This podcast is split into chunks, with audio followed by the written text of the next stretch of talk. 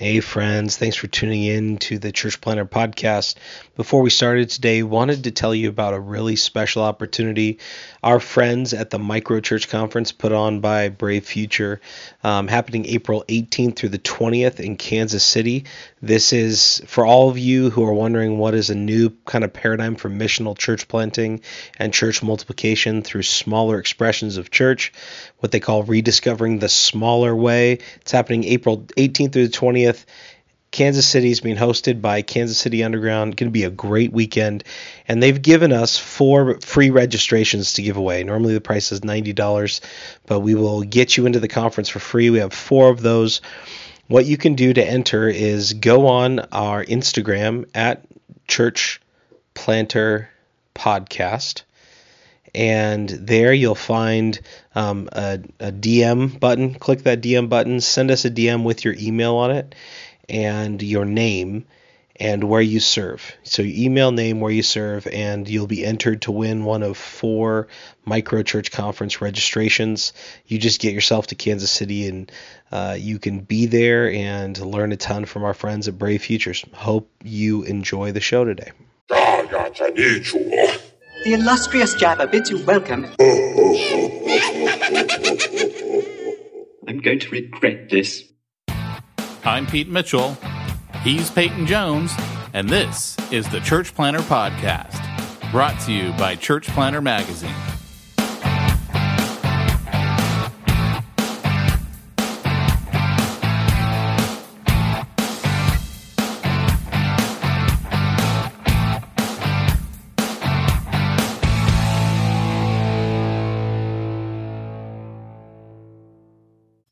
Hey, Church Planter, this is Pete Mitchell.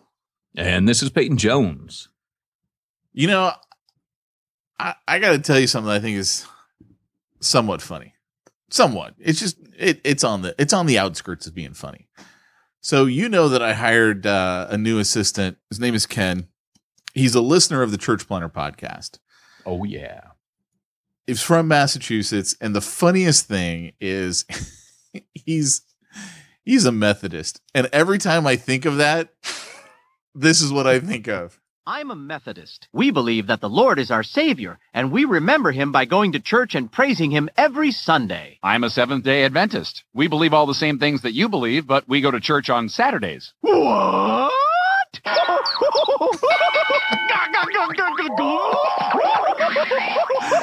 Dude, I just can't help it, man. Every time I talk to him and he's like, Yeah, this is what's going on in our church, and, and I'm like, it's just funny. I just I think of that, and it actually has nothing to do with that. Well, let me ask you: Is it kind of like when my wife would say, "Peyton, that's a joke that's only funny to you"? Is it funny to Ken, or is it just funny to you? I don't share that with Ken. oh, okay. Well, you I did don't, now. I don't. Well, we don't know if Ken's gonna last. Could you imagine? Right? He just quit his job to come work for me. He listens to the podcast, and I'm going. I don't know if he's gonna last. Oh, I dig it, man. How hey, you know what? It, it, I'm just saying, you guys, when Pete makes these offers, hey, come work for me. Good luck with that.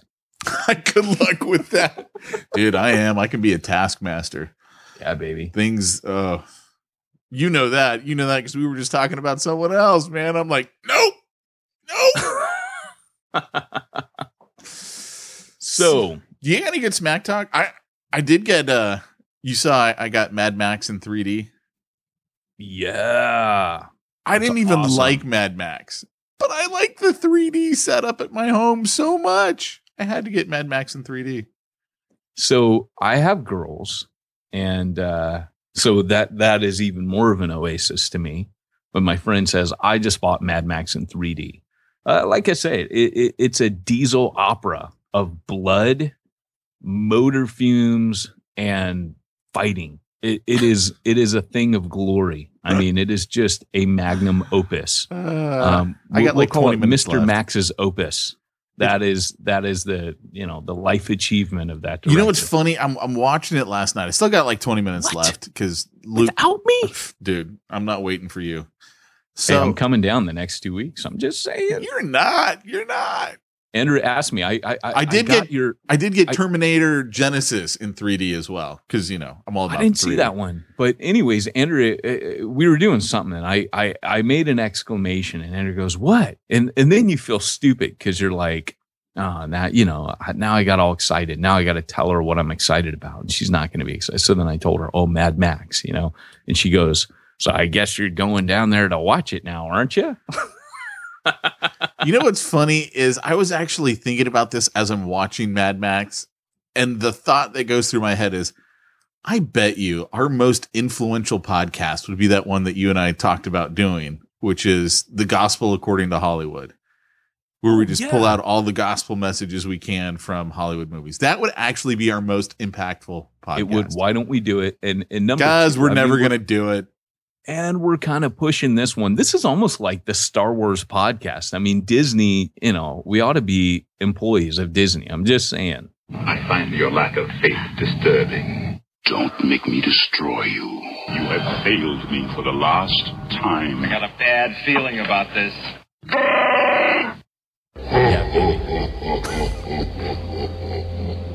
No, I, don't- I don't. I don't know what you mean. It's a Star Wars podcast.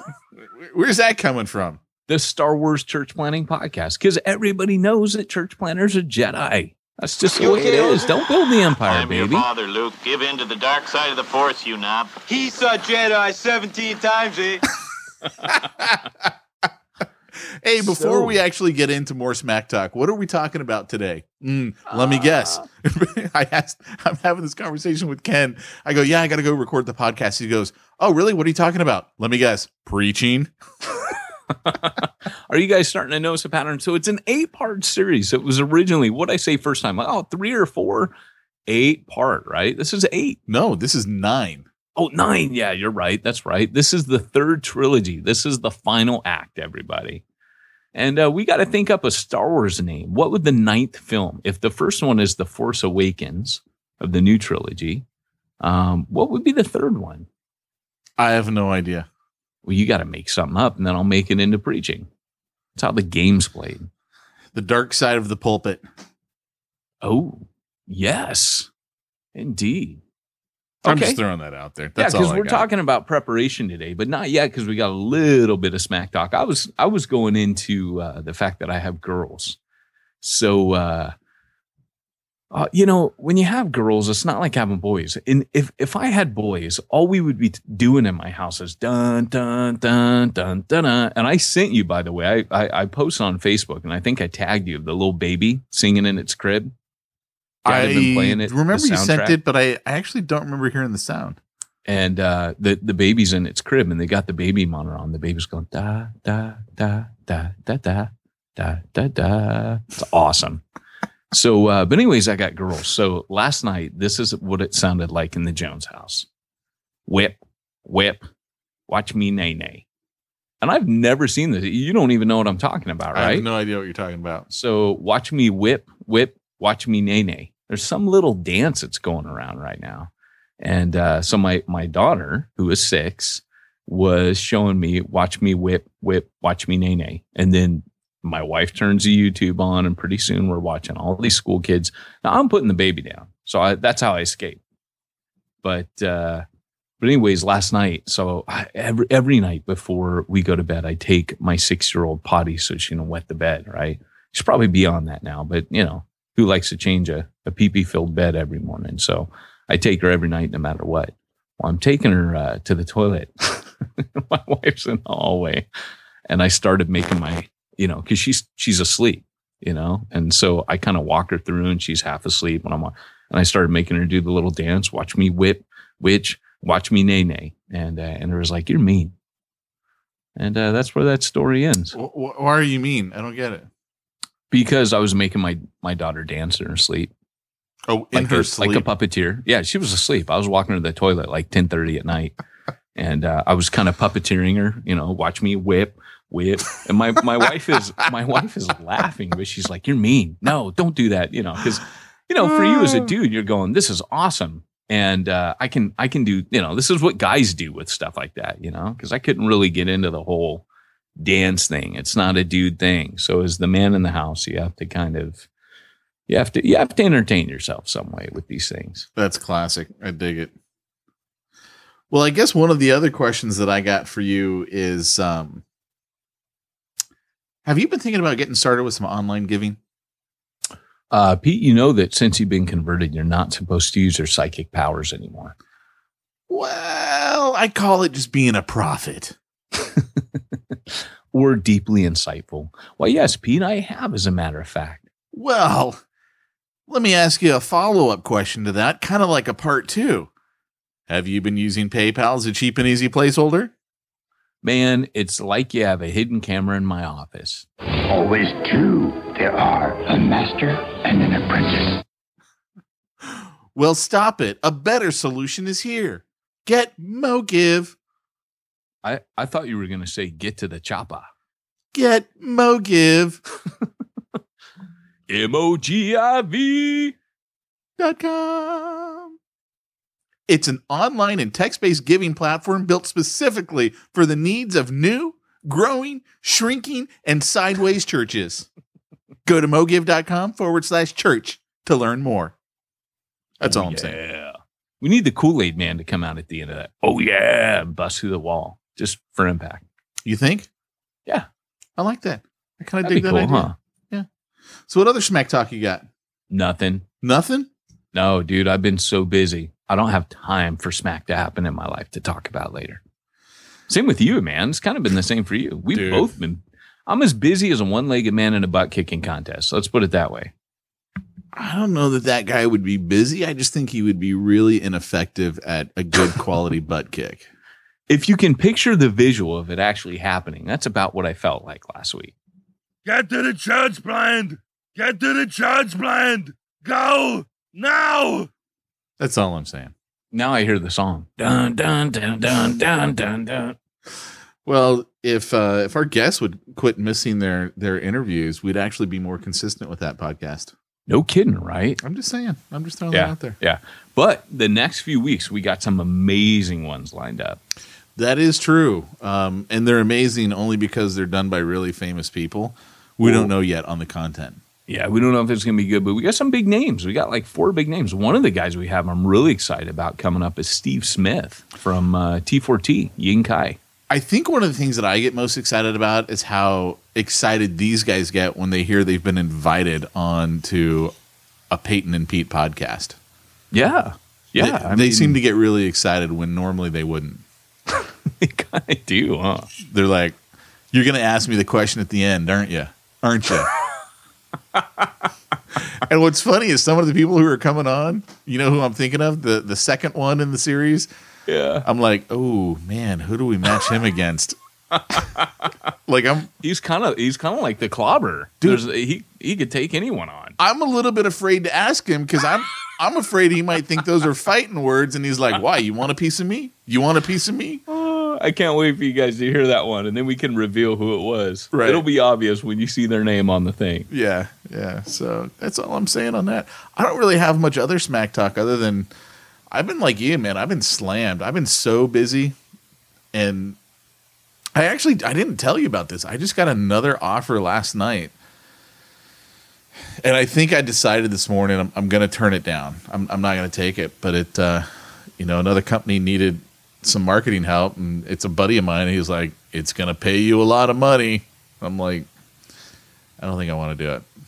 Yeah, that's good, man. It's a good place to be, and uh, we got some exciting things we're talking about as well. So, plus Jump School getting ready to launch. So, Relaunch. gonna We're not cool. relaunch, but relaunch, yeah, it's perpetual. But we're we've got some cool stuff coming up. So yeah. The uh, Jump School film in our hands now. Woo! Yeah, so that's going to be released um, pretty soon, right? What are we like Yep. thirty days out? Because we got Something like that. we got it finished. So Yep. we just have to. I don't know the guy who I, I don't know. It doesn't make sense to me that the guy goes here. It's finished. By the way, you need someone else to put it together. Like that doesn't even make any sense to me. Yeah, it's a movie thing. You wouldn't understand it. Apparently it's a, not. It's a movie engineer thing. Yeah. So they got the sound and the video together, and I'm going, how do I put these together? Apparently, you need software to put video with audio. That's how they do it professionally. They mix it together. And why he doesn't give you the finished product beyond me. That's all I'm saying. Uh, it's because of British speeds and American, all that stuff. I don't know. Maybe. I don't know. Don't ask me. well, whatever, whatever. They, but it does look good. So It's a, it's it's beautiful. yeah. Absolutely beautiful. For those of you who are wondering what in the world we're talking about, we uh, Peyton actually put together. Uh, it's a six-part video series to help you train your core team, and uh, we had a Kickstarter for it, and that's we needed the Kickstarter actually to finish off the uh, the financial piece that we needed. Mm-hmm. And then that guy has taken forever and has uh, blown through all of his deadlines like uh, they were nothing to him because he just blew through them. he kind of got famous, is what happened. He's actually in Hollywood right now. He won the pitch competition, which, giving a shout out to uh, Pinewood Studios of Star Wars fame, they uh, run this pitch competition for short films every year, and he won. That's actually a big deal. It's a big deal. So he's out in Hollywood right now making connections in Hollywood. Fully expense paid trip. Um, they're hooking him up. So uh, we could not afford him now to uh, do it. And he was one of my church planters over there. Um, but back then he was just doing like documentaries and more like safety films, you know, that kind of level. And he This is game, how you man. put a sheep belt on. When lifting, be sure to use proper body mechanics. Always bend at the legs. I was just going to say waist. that. Always use your legs when lifting. Your back must remain in an upright position. Someone should. Do, I bet you they should have like Jimmy Fallon do a whole bunch of those videos and stick them on his YouTube channel. Oh man, the the best of those I ever saw was on the Pee Wee Herman cable special back when I was in junior high, and they took the old 1950s movies and they have this one where they're like, Jimmy did not want to be a Mr. Bungle. There's this guy who like doesn't wash his hands, he doesn't hold the door open for ladies, and the commentary on this is hilarious. So uh You know, the Anyways. other 3D movie that I got recently was Jurassic World. And I know Yeah. you didn't like it, but I think it's because you guys didn't see it in 3D. I could see that. I, It's I, so I say the same about Mad Max for you. Mad Max just wasn't that good of a movie. I bought it because it was in 3D and I'm a 3D junkie. I thought you bought it because you loved me. I'm like, Pete loves me. I thought you bought it for me. And No. he goes, Why'd he buy that? I'm like, Because he loves me. That's No. how you know that that Pete loves you and wants you to be happy. What's funny is only a few people will understand that quote. Absolutely. So hey, I got I got a couple. As long as we're on the announcement thing, um, number one, I need to give a shout out to Matt Fretwell. He heads New Breed East, and if you want to get in touch with him, he is a great brother. He is actually actively recruiting church planters right now uh, for New Breed. If you don't know much about New Breed, New Breed is a super network, which means it is not. Uh, it is not a competing network with other church planting networks. It's a network of It's guys super. from it's like a superhero. net- it's better. superpowers. And it it actually is a network of guys from other networks. So we're cross denominational, we're cross networks, and we come together. We got some guys from So Minute, we got some guys from Converge, some guys from NAM, SBC. We got guys from all over Calvary Chapel, um, at just about every church you could be affiliated with or not affiliated with is uh, is is in there, and uh, we come together and share our best practices. And so, anyways, on the East Coast, we got a guy named Matt Fretwell. He is our uh, director of East operations, and you can get in touch with him, pastor at oakhallbc.org. And he wants to hear from you. If you're like, hey, man, I don't have a network I belong to, a training network, um, get in touch with him. It's pastor at oakhallbc.org. And he is in particular looking for guys up in the New York area. He himself is in Richmond. He runs uh, an amazing uh, movement right now in Richmond, Virginia. And you can get in touch with him there. And, uh, anyways, other than that, be sure to check out, because we didn't give it a shout out earlier in the month, be sure to check out the uh, latest edition of uh, a latest addiction of uh, Church Planter magazine on the stands in your local iPad newsstand. You know, um, last week's podcast was an interesting podcast because you and I recorded it, and then last minute you uh, panicked because of some things that you had said, and you're like, "Send it to me. I'm going to edit it out. And I'm going to re-record a section," which. Which is why all of a sudden, you know, Pete's a part of the podcast, and then it's like this rant for 40 minutes from Peyton, and Was then it that long? yeah, you stretched.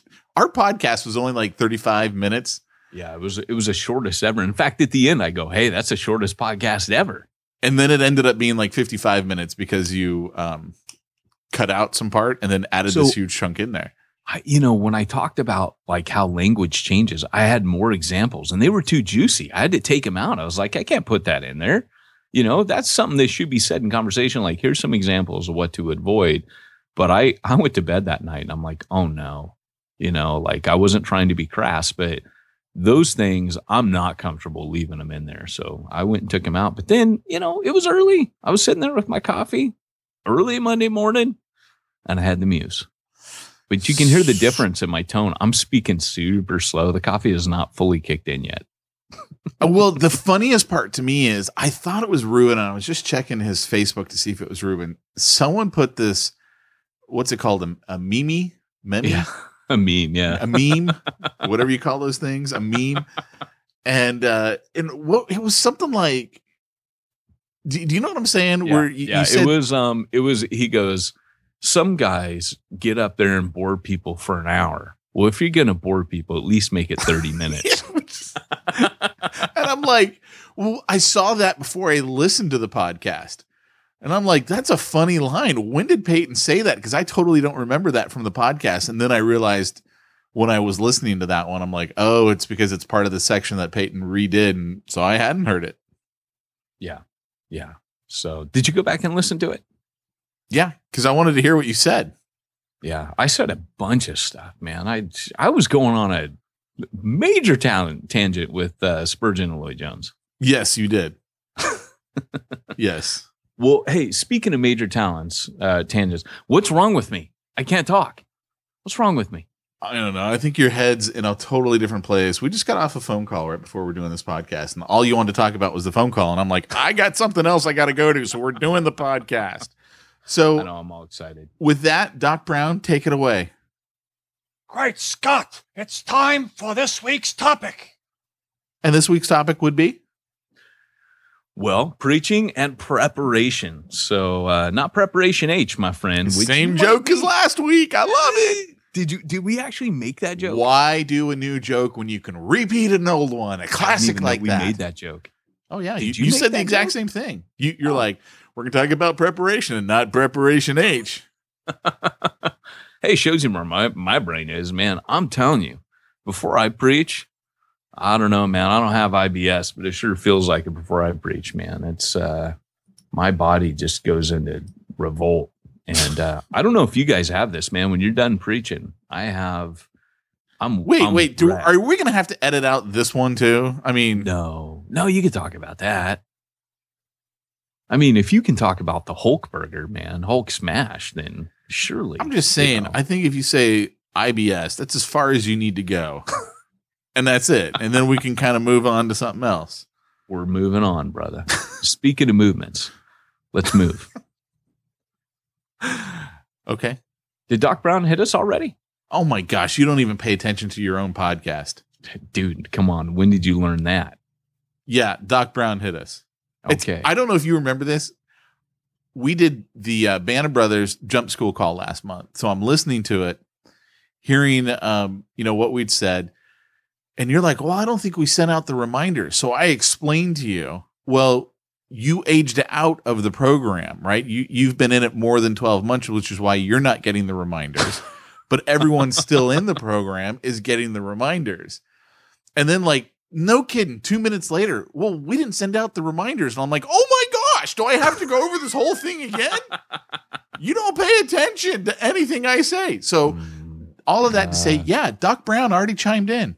Court quarterly review does not pay attention, does not read instructions, runs with scissors, disruptive to others. Calm down, diddly diddly diddly diddly diddly. They did their best, shoddily iddly iddly diddly. Gotta be nice, hostility diddly biddly diddly. Ah, hell, diddly ding dong crap! Oh, still the best. Hey, did you get those ones that I sent you earlier, like last week? I'm like, dude, you got to put these in. You didn't, huh? You probably sent it to me, and I'm like, like I don't, I don't have You read them. other things You to do. deleted 'em. I, yeah, I probably did. Okay. So, okay, guys. So when we're talking about you know, prepping your Bible study, it, you know, your sermon, whatever you want to call it, whenever you're going to preach, um, it's important to kind of know um, know thyself is a golden rule. I said this on the last podcast. There are a couple books I want to throw out to you that that I felt really helped me um, in prep, and and and not just you know the ones I talked about, Spurgeon lectures of my students. That's going to show you what the sermon ought to be. Um, DMLJ, Martyn Lloyd-Jones, preaching and preachers. He's going to talk to you a lot about content structure and delivery. Um, preparation comes into that. The uh, journals of David Brainerd. Um, I know that's an unusual uh, uh, thing to talk about as far as sermon preparation, but that book was written by a missionary in the 18 or uh, 18th century, 1700s. He was the guy that Jonathan Edwards looked up to. He was younger than him, but his devotion to God was so amazing. In the 18th century in New England, he took a tent and pitched it out in the woods to reach the Indians with the gospel. And most most guys that did that came back dead. Hmm. So um, you know that's what he did, and his journals show this heart uh, for lost people, and he saw an absolute revival out there. Like there was one time where he was um, out there preaching, and he's using as much Indian language as he can use, and they're they're trying to understand him. And this one comes to him after he's done preaching, and and just starts saying my heart black, my heart black. And the conviction of the Holy Spirit had set in on this this uh, Native American uh, and had penetrated the language barrier. Like he was like, I don't know if they got anything because of the language barrier, but he was doing the best he could. But his journals are just amazing. They show you the passion that you should have for people that you're trying to reach. And just the love. You, you feel Christ's love. He's he's he's upset sometimes. He doesn't love the people he's going to preach to enough. And um, I've mentioned this before, but it's worth mentioning again. Um, you know, one one old Puritan, uh, they asked him on his deathbed what he regretted more than anything, and he said that I didn't preach the love of God enough. So Mm. as you're prepping, um, you know, just know that that people need hope, they need love, they need to hear above everything else the good news of the gospel. And um, and a couple more books that I would recommend is um, Derek Prime and Alistair Begg on being a pastor. Um, it's it's by Moody Press. It what is extremely valuable about this book is that Derek Prime was Alistair Begg's mentor, and uh, Derek Prime ministered uh, for years um, in the UK, and um, he is now uh, retired, but he was a um, a minister in Edinburgh, and of course, so Alistair decided, you know, was mentored by him in the ministry, served with him as an assistant before coming to America, and uh, what they do is they both write about how they prep and how they organize their sermons, how they catalog illustrations. It's all the things that have to do with being a pastor, how they organize their time. And Derek Prime is extremely uh, a by the book, everything in its box kind of guy. Alistair Begg's not. And almost every, what'll happen is Derek Prime will write, and then afterwards, uh, and it's usually very organized and crossing all the T's, dotting all the I's. And then Alistair Begg comes in and just starts confessing, I don't do any of this stuff. And I've always admired Derek for being able to, to run his life this way, but let me show you how I do it. And what's brilliant is these two guys that have been powerfully used by God um, in the pulpit uh, have completely different means of doing things. And you'll definitely glean stuff out of reading that book. I minister, or I, I mentioned the other book last week, Ministering Like the Master by Stuart Olyott, and probably the one that again is a is an unusual title to put in here um, is Spirit Empowered Preaching by Arturo G. Azurdia III. That's not a mouthful. I don't know what it is, but that book is um, the whole book is not about preparation but there was a particular turn of phrase, something that kind of there was one section where he's talking about your study, and this is probably where I'm gonna um, kind of launch today. Is he talks about when you're preparing that you need to be um, in in communion with the Holy Spirit. And you need to be walking with God. I mean, really that is the the the key preparation. If if you walk with God, that's so much of your preparation mm. and your content and your delivery done. The reason why is that if you're walking with God, your preparation becomes what Artaxerxes considers. He says your desk or your or your office becomes a sacred study. It's a place where the Spirit's meeting with you before you've even gotten to the sermon, before you've delivered the sermon. The Spirit of God is already channeling through you. And so as you're writing, it's a spiritual exercise. Then as your content, you're, you're, you're mining your gold, you're striking onto these deep, rich nodes because the Holy Spirit's guiding you in your preparation. Hmm. And it does make a difference. And then finally, your delivery, there's going to be an anointing. Even if your content hasn't been the strongest, there's a way that you communicate the truth that you are communicating, but the Holy Spirit is owning it. And it, it just drives it home. So so that's the first thing is to walk with God. And as you're prepping, another thing is to make sure that you are being you in your study. Don't go into your study and try to be Mark Driscoll. Mark Driscoll has his strengths as a teacher. He also has his weaknesses. Uh, Mark Driscoll's biggest strength was information, but his biggest weakness was giving information. Um, you know, he, he wasn't as strong on the application. He wasn't as strong on, you know, the, often his sermon would be giving information. So I watch guys who are like fans of Mark Driscoll, which I'm a fan of. I, I think Driscoll's a, a, an excellent teacher, but don't try to be someone else because as you try to be someone else, you're going to pick up their strengths, but you're also going to pick up their weaknesses. Whereas being yourself and who God's called you to be, as you're in your study, you you use the vast wealth of teachers and preparation and groundwork that others have done for you, but don't try to be anyone else. Be who God has called you to be. Make your own mistakes and learn from them and become a truly great preacher as a result. Mm. Interesting, man. I don't know that I really have a whole lot of comment on it, only because uh, I feel like you were just in lecture mode, I kind of was, which you know, is but kind of how you are, preacher. it, it kind of is. Hey, who who had to even you know point out that you weren't on the show? it was 25 minutes, right? yeah, yeah. Pete, as one who listens to sermons, um, you do have more expertise than you uh, than you um, probably uh, give yourself credit for. Well, I don't know about that, but what was funny to me was listening to what you said last week. I was like, why didn't you say this when we were doing the podcast together? Because I actually could chime in on some of those points. You know what's funny about doing the podcast though is sometimes when you're talking and the other guy starts talking, you're you're thinking about the next thing you're going to say, and it and it actually makes it harder to interact. I go back and listen to the podcast; it's like a whole nother show to me sometimes.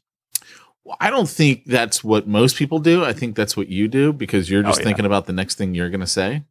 Yeah, that's pretty true. Apparently, that's a bad thing in interpersonal communication. Apparently, yeah. Yeah. It, no, yeah, it actually last week's. Uh, I wish I could remember what you said, but like everything you were saying, I'm listening to it, going, "That's exactly what I tell people in marketing." Who knew that preaching was so close to marketing? like, but anyway, that's beside So- the point. so the first thing you need to do when you're prepping, right? You, you you hop into your study and it's you know ten o'clock on Saturday night. No, I'm teasing. Hopefully you've been prepping during the week, and you'll find as you prep different days of the week, as that clock starts ticking, your preparation style changes. If I prep on a Monday, it's too distant, and but it I do amazing groundwork. That's interesting. Yeah, because what what happens as it as it uh, I find this if if I'm further out from the time I'm going to preach, I'm more objective. As I head closer to it, I I get sucked more and more into it. So like I have guys ask me, you know, hey, can you send me the outline? So I'll send the outline by like Wednesday. But I always tell them, look, this is going to change radically because what I've been doing is See, the I, groundwork. I would and the prep- actually, I would interject here that I think it's important for people to understand this is a personality thing. Yes. Oh, most definitely. It- like I said, this is a golden rule deal. Know thyself. Yes. And so for for for me, the golden rule is know thyself because people other people won't be like me. The further out they get from it. And by the way, I study for it far out, but that's not my richest time. My richest time is when I'm up against it, if that makes sense. Yeah. So so for example, I finish my sermon by Friday because I like to have Saturday off.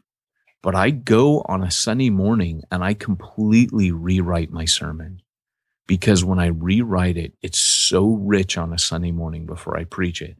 This um, amazing connections. And also part of it is you get away from it. So some guys like to, to do their prep work and then go for a walk around the block or, you know, they'll leave it a day and come back. And because it's had time to marinate, and that's why I start on Monday. If I'm preaching that Sunday, I look at the text either Sunday night or the following Monday because I want it to marinate. I want it to be in my thoughts, kind of like it says in the Old Testament meditate on the word of God. Uh, when you're in your bed, when you get up, when you stand, you know, God tells them when you're coming, when you're going, when you're on the road, He tells them to meditate on the scripture day and night. And He lays out all these times. So I want to take that passage with me all week. So when I'm in conversation with someone, it's there. When I'm, you know, working out, it's there in my mind. I know what I'm speaking about later and I'm marinating on it. It'll come up in conversation. I look at Andrew and go, Hey, I'm preaching on this. What do you think about this passage? And uh, boom, boom, boom, you know? Hmm. In fact, I got a buddy. The way he preps is he invites guys over to his garage. They crack a few beers and they talk about the passage. And he goes, and we have a collective preparation session.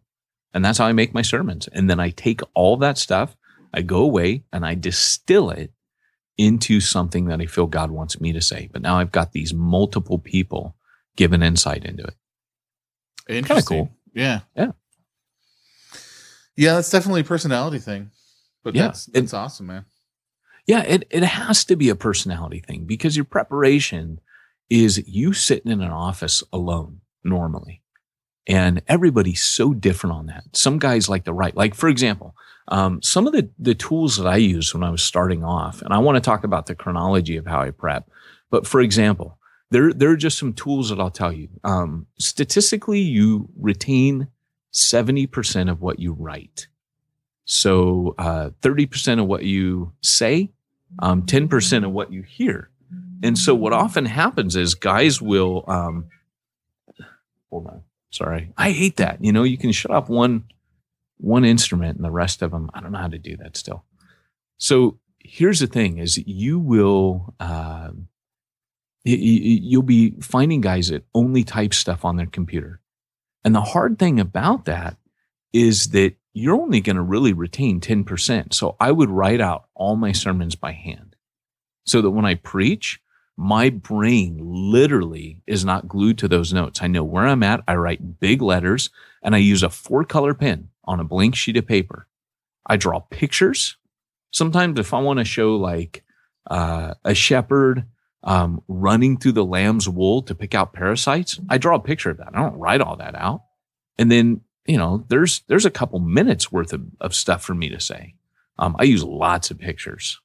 Um, you know, pictures worth a thousand words. Um, I use different colors and I always write if, or if I'm typing, I type from a right sided margin. So rather than a left side margin, um, your eyes will catch the jagged edges if you align everything to the right side of the page and your brain will just remember that better. And it also makes it easier for your eye to catch on where you left off. That's really interesting. I've never heard that before. Who'd you steal that from?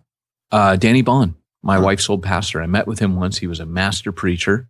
And uh, I, I asked him, I said, Hey, how do, how do you prep? And he showed me. Now he typed. So when I got a little more confident over the years in what I was going to say, um, I would still write out, like I still handwrite my, my initial copy of my notes. Then I go back and I retype everything. So I have a permanent record of it. And then my final version is going to be typed. But some guys aren't there yet, you know, and, and please understand, like I've been, I've been preaching 20 something years. You're not going to be able to necessarily harness all the things that preachers do at 20 years. You will be a different preacher at 20 years than you will at two years. And you, you just need to find out what works for you. For me, um, for the majority of my preaching uh, years, it's been handwritten, four color pen. And I, you know, I, I just had little tricks. I use Roman numerals. I use subpoints. I use pictures. I, I use different colors of ink for, for different things. Um, I have symbols on there. Tell me it's a transition or this is into an illustration. And you just, you just learn that stuff, you know? Mm. Interesting, man. I dig it. I like it. So the first thing I'm going to do when I'm preparation, uh, when I'm preparation H, when I'm preparation H, I am going to, um, I'm, I'm not just going to rely on God in the pulpit. I'm going to rely on God in the study and I'm going to ask him to really be there. I think it's weird to start studying the word of God without asking God for illumination, without saying, God, kind of like it says, open my eyes that I'm Psalm 119, open my eyes that I might see wondrous things from your word. That's what I want. I want God to open my eyes. The word of God is rich. It's me who's dry. So, um, and you know, Psalms, Psalms one says, you know, blessed is the man who, you know, walks not in the counsel of the ungodly. And it lists it off and it says, but on his word, he, he meditates day and night. And then it says, he will be like a tender shoot you know, um, his root will not wither. Um, in other words, when you're constantly in the Word, um, it's just it's going to be rich. But if you're not in the Word all the time, then when you come to a sermon, it's like you got to get back into it, and you waste a lot of time. And I like what um, the, someone said. I don't know who, but they said, "Read yourself full, preach yourself empty." So what I would find is I would be reading not just for sermon prep, but I've always read books that keep me, um, you know, kind of fertile. They keep me. They they're constantly speaking to my heart. I'm. It's kind of like hearing the, what the Holy Spirit has said to other people at all times, and I'm constantly taking in different types. I might read an apologetics, and then a, and then a devotional, and then a book on prayer, and then a, a commentary, and I'm taking in all these different formats all the time, so that I'm reflecting that. I'm giving that out. And what I tend to find is even when I'm when I'm reading things that have nothing to do with my sermon, the perfect illustration comes as a result of me just being diligent and faithful to study to show myself a workman, uh, show myself approved, a workman who needs not be ashamed, but who rightly divides a word. People will be like, "Where'd you get that illustration? I've never seen that one." Well, because I didn't get off the internet. I mine for my own gold, but I'm reading myself full I'm preaching myself empty. I have this backlog of stuff that I just kind of like when I give the podcast and I'm, I'm busting out these quotes all the time. Um, a lot of these are just stored. They're just stuff I read, you know? Does that make sense? It does. I usually tune you out during the podcast, so I don't think I pick up on them. oh, what am I going to do with you, Pete? I don't know. So, uh, the, the most important thing is you want God's message. What's God's message? What is God saying here now through this text? And so you're going to do all your prep work. You're going to get your exposition done first. That's the first thing I'm going to look at. Is and, and it's not my end goal. I don't feel like when I exegete a passage that that's it. I've done my job. I'm going to get up there. I'm going to exegete, illustrate, and apply.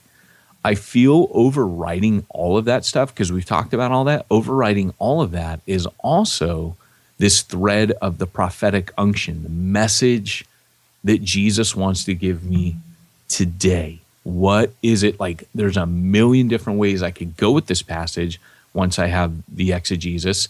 I can illustrate it a bunch of different ways and I can apply it a million ways.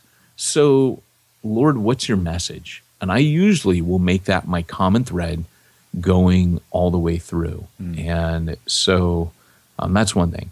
Um, when it comes to your preparation, I think if if you make hearing the message uh, rather than being a good speaker, or rather than being funny, or rather than being entertaining, um, your first priority, then your preparation is going to be awesome, and God is going to meet with you. If you're like, I just want to be funny, and you know your motives when you're prepping. I want people to talk about me. I want to be big on YouTube, or I want to be um, well liked, or I want to. And those things are, I would say, any honest preacher struggles with those things week to week. I, I do. You know, I'm sure I'm not alone. Um, but all those things factor in. Um, God had to ask me a few years ago, do you want to be liked or do you want to be used? And I decided, well, I probably want to be more useful, um, which kind of was a way of saying I'm I'm going to be me, and I'm not going to try to impress people with, you know, like have this preacher persona. I'm going to be Peyton. My wife knows who Peyton is. I know who Peyton is, and dang it, everyone else should probably know who I am too. You know, and Pete, you'll say that, right? You're my friend. What you see is what you get. I'm not. I'm not like two different dudes, right?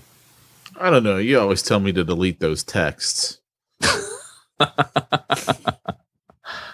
so you've been trying to so, get me to go on Snapchat so we can have our conversations there, and then they just delete. I don't know what that's all about, but you know, whatever. Yes, those are just meant for me and you, Pete. But uh, but that's you know that's that's a big big part of it there. Make sure you're getting the message. I think your your inclination during preparation is going to help you, and then the the, the direct steps that you have from there. Um, your structure, like I said, needs to have a logical flow. Um, you need to have each point hinged on the other. Um, and then study, you know, study, um, you know, read things like, uh, I remember reading, oh, shoot, what is it? Um, let's see if I have it on my shelf here. I'm looking. Hold on. I see it. It's called The Territorial Imperative. This is a total evolutionary book. It, it's a book that uh, is all about how animals uh, and people act the same. So that all of our traits as human beings, you can find them in the animal world. And I remember a guy telling me, you need to read that. I, I, I grabbed it. I read it. It philosophically was the exact opposite of what I believe. Um, and yet I mined so much gold out of that. So um, what I'm saying is read widely, read from secular sources, read from books you don't agree with, read liberal uh, commentaries because sometimes uh, they have the best insight. Um, William Barclay uh, was a, a, a liberal commentator, and yet, if you ask the average bear, who is the best, who has the best insight on the first century uh, Palestinian culture? Hands down, I really says William Barclay. So you use that stuff. That's not where you're going to get God's message, but you might get some insight there. Um, read widely, read poetry, read theology, read books of sermons. I can't stress enough that um, when you read, uh, make sure you have sermons in your collection and, from and when, other guys. And when you read your book on tape, which you can get a free trial at audibletrial.com forward slash CPM. That's another way you can read. Just saying. Indeed. Indeed. And um, you know, and and I would say, guys, that you can't you can't look at Paul in the book of Acts and even even read his uh his letters without realizing if if you really study these things, you see that Paul was very educated. And, you know, just a sermon on Mars Hill alone, um, you, you see that he was reading voraciously things uh, from that part of the world, from that culture. Um, he's quoting there, he says, your own scholars. So he quotes Athenians back at them. He was reading all that stuff. He was told, you know, your great learning has driven you mad. But what Paul did is he harnessed uh, all that literature back from the gospel. And just case in point, A.W. Tozer. Um, the, there's a famous story about A.W. Tozer that he read through Shakespeare on his knees.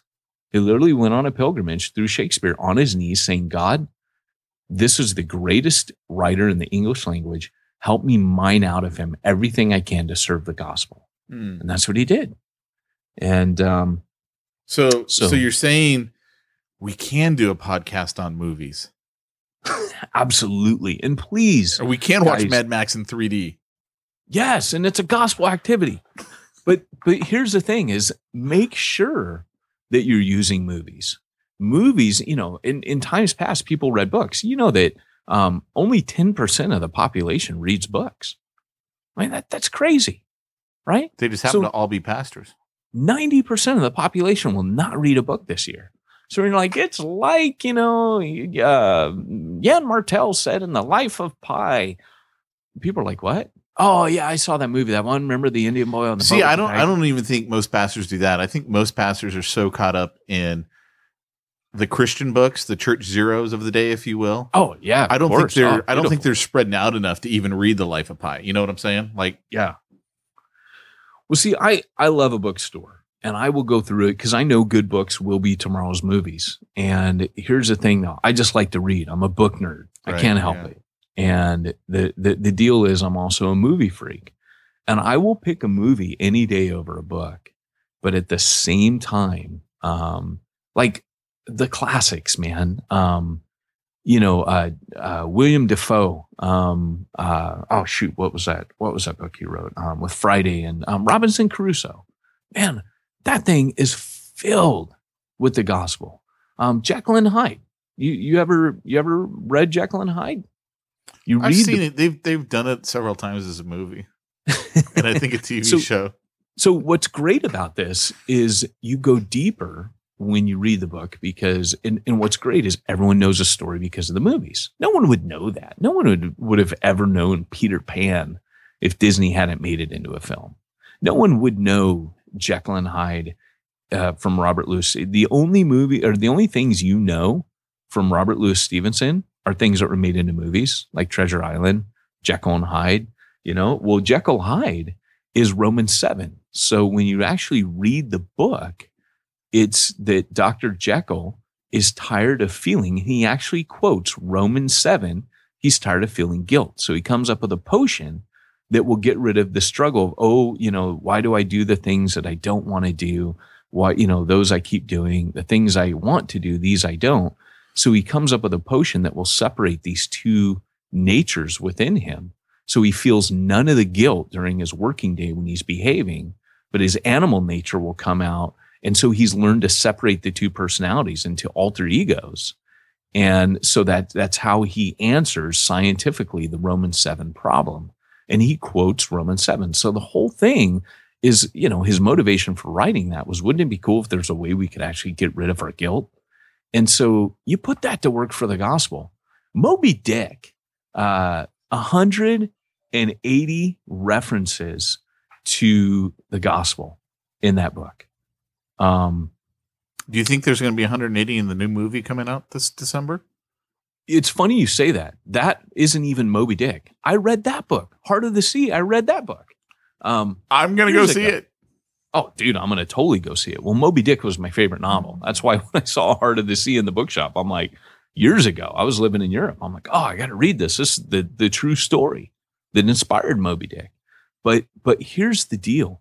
You, you, you read that stuff and, and particularly the classics, A Tale of Two Cities. One of the greatest illustrations of the cross of Jesus is at the very end of that, where he goes, you know, this is a far greater thing I, I do now than what I've ever done. A worthless guy goes to the gal or goes to the chopping block, the, not the gallows, the guillotine. He goes to the guillotine, gets his head chopped off um, for a just man who shouldn't be there. And he, he says, This is the best thing I've ever done. My whole life before sucked. But, you know, and then you flip flop that. Well, that, that is Christ. Um, uh, everybody know Les, Les Miserables now because of the movie. I, I, I would just like to say that when I had to do a book report on A Tale of Two Cities, I watched the movie. Les Miserables, right? A fascinating um, picture of law versus grace. So don't ignore these books, man. Enrich yourselves with them and don't just listen to guys like me. Like, mind your own gold. Learn some of this stuff, even if it's a book on tape. 1984. Um, that's another one. I mean, there's so many books where you're just like, uh, you talking about the Apple commercial? oh, you you meant the movie? Okay, I got you. Never mind. So here's the deal. Let me just give you my schedule because I know we got to wrap it up here. But the first thing I'm going to do when I get, I have a schedule of what I do and I write it down. I'm actually looking, if you've ever been in my office, I got a bunch of chalkboards all over my office and I write down all my crazy mad scientist projects on the wall. Well, one, one of them is on a cupboard door that I, that I painted with chalkboard paint and it says sermon prep. I'm looking at it right now. The, uh, the first thing I do is I go to textual meditation and I meditate. I don't crack a single book when I'm prepping a sermon. I meditate on that text. I read it. I take it apart. I, I might write out the lines and then underneath it, write what it means. Circle words. I might do a, an exegetical study on it, find the words that are repeated. But I'm going to do textual meditation. Then I'm going to pray about it. And I'm going to say, Lord, help me with this. What are you saying? And I'm praying as I'm doing that part of it so that I get the message. So I feel like I know where I'm going. And then when I consult the commentaries afterwards, first guy I'm going to go to is Matthew Henry. Second guy I'm going to go to is a guy named Wuest. And Wuest was a Greek scholar. He's got a four volume set, highly recommend. But Matthew Henry, I'm sorry, in hundreds of years, 300 years, no one's ever come close to being as rich and as deep as him. Spurgeon will back me up on that. Um, but I used to read him. I read him for my quiet time. So when we came to Leviticus on Through the Word, early days of the podcast, it's because I went through Matthew Henry and Leviticus. That's why I mined so much gold out of it. Um, when other people stop, I grab Matthew Henry. And I actually read through. Spurgeon said if, if you can do one thing before you get married, um, you're single and you have all this time to yourself, read through Matthew Henry cover to cover. It was the best advice. I didn't make it all the way through, but it was the best advice I've ever taken from Charles Spurgeon. Um, then what I do is I start looking through Wiersbe. If you don't own Wiersbe, you need to own Wiersbe. He is the ultimate illustrator. Then I keep a catalog of every single book in my library. Um, I have a spreadsheet. I catalog every chapter um, that has to do with every subject. So when I'm prepping on something and I've read a book or I get a book, I catalog it. So when I'm on a sermon, like, uh, you know, such and such subject, I type it in and I go through that. Then I start listening to sermons. Then I grab guys like Tozer, uh, guys that are on that subject. I look up hymns. I remember my biographies. I've got those cataloged. And lastly, I pray again and I'll do multiple rewrites. I do about three a week. And uh, that is what I do. And uh, that's all I have to say about that. That's me. You'll find your own way of doing it, and uh, you, you need to practice. I dig it, man. Well, you know, I think one of the big takeaways that I have from all of this is that um, in doing all the preparation and stuff like that, you really show and demonstrate that you're not really a math pastor. You know, you're right, Pete. I am not a math pastor at all. this is an excellent segue.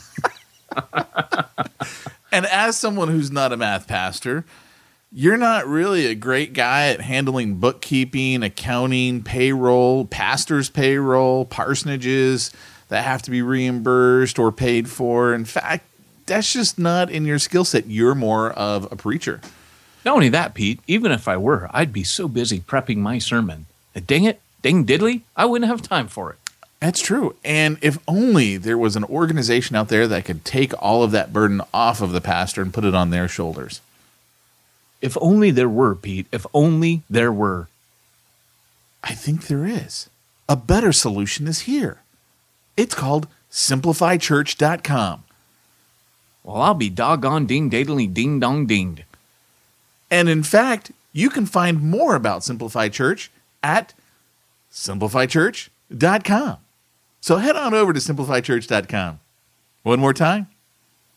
Simplifychurch.com. Golly gee willikers, Pete, I sure will. That's all I'm saying for the non math pastor. Well, hey, I guess that's it. well, hey guys, um, thanks for listening today. We hope you've enjoyed the preaching series as much as uh, Pete has enjoyed hearing about reading books. and uh, starting next week, we're going to go over the book reading series. In fact, all we're going to do is talk about books, books, more books, books on tape. Woohoo! Lucky you, Pete. Woohoo! So, hey guys, thanks for joining us, and uh, we always appreciate you listening. We hope it's helped you prep uh, your sermons. And guys, it's a lifelong journey. And uh, someone once asked Warren Wiersbe how he got to be such a great preacher. And he answered by saying, I suppose God's never let me get satisfied hmm. with who I am as a preacher. And uh, I think that's it, guys. Don't ever be satisfied or happy with who you are. There's always room to grow. Thanks for joining us today on the Church Planter Podcast. This has been Peyton Jones and Pete Mitchell reminding you if you want to go where nobody's going and reach what nobody's reaching, you have to do what nobody's doing and read what nobody's reading. Get to the church plant! Get to the church plant! Go! Now! Hi, this is Frank Viola from BeyondEvangelical.com, and you're listening to one of the most entertaining podcasts on the web today, the Church Planter Podcast with Peyton Jones and Pete Mitchell.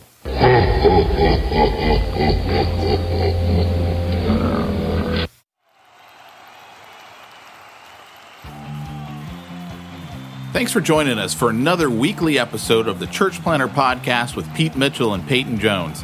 We'd love to hear your comments on this episode of the Church Planter Podcast. Visit us online and let us know what you thought at churchplanterpodcast.com. If you subscribe to us via iTunes and have enjoyed the podcast, leave us a positive review. The more positive reviews we receive in iTunes, the more iTunes will promote us to other church planters who would benefit from this show. This podcast is brought to you by the Church Planter Magazine, which is available in the iTunes newsstand or online via churchplantermagazine.com.